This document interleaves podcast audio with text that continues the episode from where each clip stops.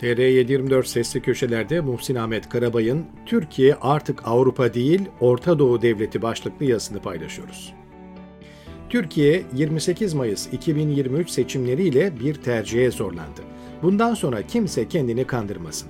Muhalefet artık bir iktidar alternatifi değil, tamamen bizzat iktidarın dizayn ettiği yapıya dönecek. Önce muhalefet içinde yer alıp da ilk günden bu yana Millet İttifakı'nın Cumhurbaşkanı adayı Kemal Kılıçdaroğlu'nun yanlış aday olduğunu söyleyenlere kısaca değinmek istiyorum. Kemal Kılıçdaroğlu muhalefet için bulunabilecek en doğru adaydı. Kılıçdaroğlu sanıldığının aksine Erdoğan'ın radarına Deniz Baykal'a yapılan kaset kumpasından sonra 2010'dan itibaren girmedi. Erdoğan Kılıçdaroğlu'nu CHP Grup Başkan Vekili olduğu 2008'den bu yana mercek altına almıştı. Bu da Kılıçdaroğlu'nun canlı yayında önce Dengirmir Mehmet Fırat'ın AK Parti Genel Başkan Yardımcısı olduğu dönemde kirli işlerini Eylül 2008'de ortaya dökmesiyle başladı. Kılıçdaroğlu'nun Fırat'ın hayali ihracat ve uyuşturucu işine bulaştığını belgelere dayanarak anlatmasının ardından bu kez Melih Gökçek gündeme geldi. Gökçek'in elektrik sayaçları üzerinden yaptığı vurgun iddialarıyla başlayan tartışma Uğur Dündar'ın yönettiği Star Ana Haber bülteninde canlı yayında devam etti. Erdoğan iki önemli isminin adi suçlu olarak kamuoyu önüne sergilenmesinden bu yana Kılıçdaroğlu'nun her şeyini didik didik ettirdi. Bugüne kadar bulabildiği tek şey SSK'yı batırdığı ithamı oldu. Peki SGK'yı gerçekten Kılıçdaroğlu mu batırdı?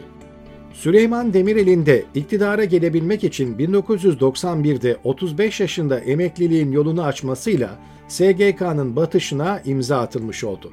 Oysa Turgut Özal Bağkur'daki başarılı çalışmalarından dolayı Kılıçdaroğlu'nu SGK'yı rehabilite etmek için kurumun başına getirmişti. Demirel, SGK'nın ipini çektiğinde Kılıçdaroğlu sadece üst düzey bir bürokrat olarak görev yapıyordu.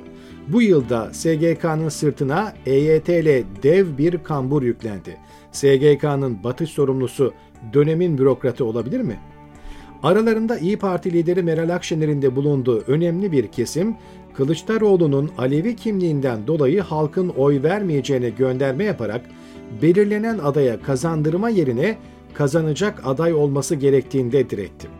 Eğer İstanbul Büyükşehir Belediye Başkanı Ekrem İmamoğlu ve Ankara Büyükşehir Belediye Başkanı Mansur Yavaş aday gösterilseydi, Erdoğan bunları hallaç pamuğu gibi attıracağını biliyordu.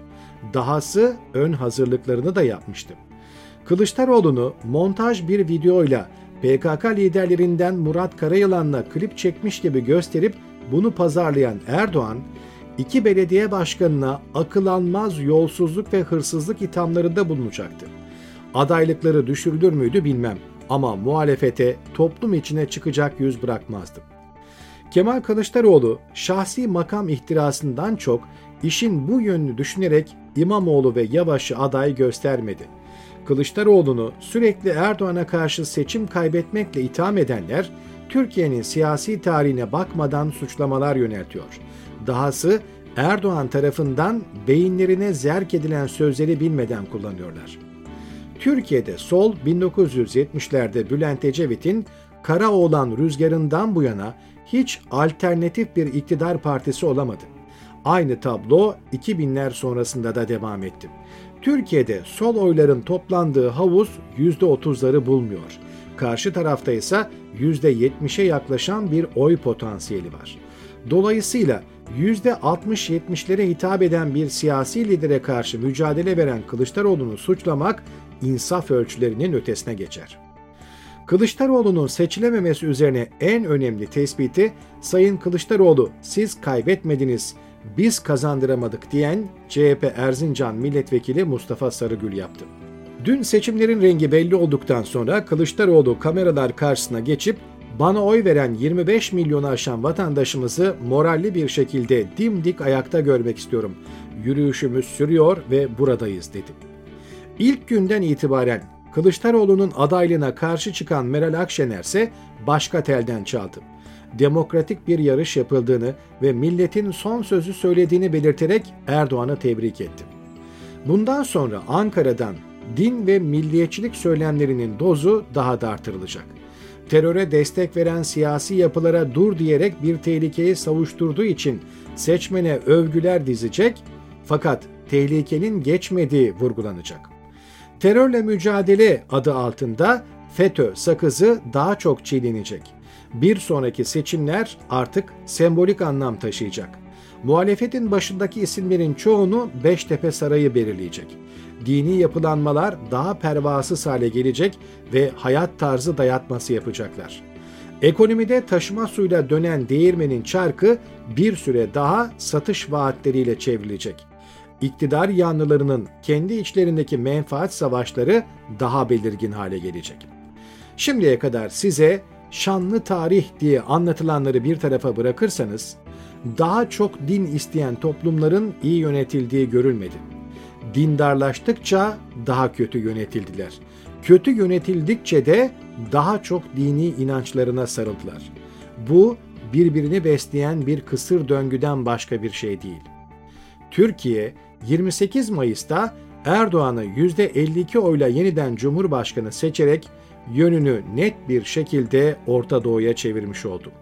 Erdoğan kazandı diye Orta Doğu'da pek çok merkezde kutlamalar yapıldı.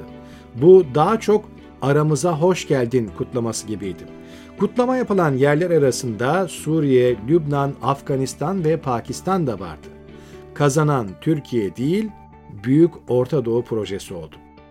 Kur, faiz, enflasyon sarmalı bir süre sonra hız kazanacak. Bundan çıkış yolu muhtemelen dikkatleri dışa çeviren bir hamle olacak. Kim bilir biz Yunanistan'la savaş beklerken Taliban'ın İran'a saldırmasıyla başlayan doğudaki gerginlik yayılacak ve bölgeyi kapsayacak. İş adamı Sani Şener'in bir ortamda anlattığı fıkrayı bağlamından koparıp Türkiye'nin durumunu anlatmak için buraya alayım, yazımı noktalayayım.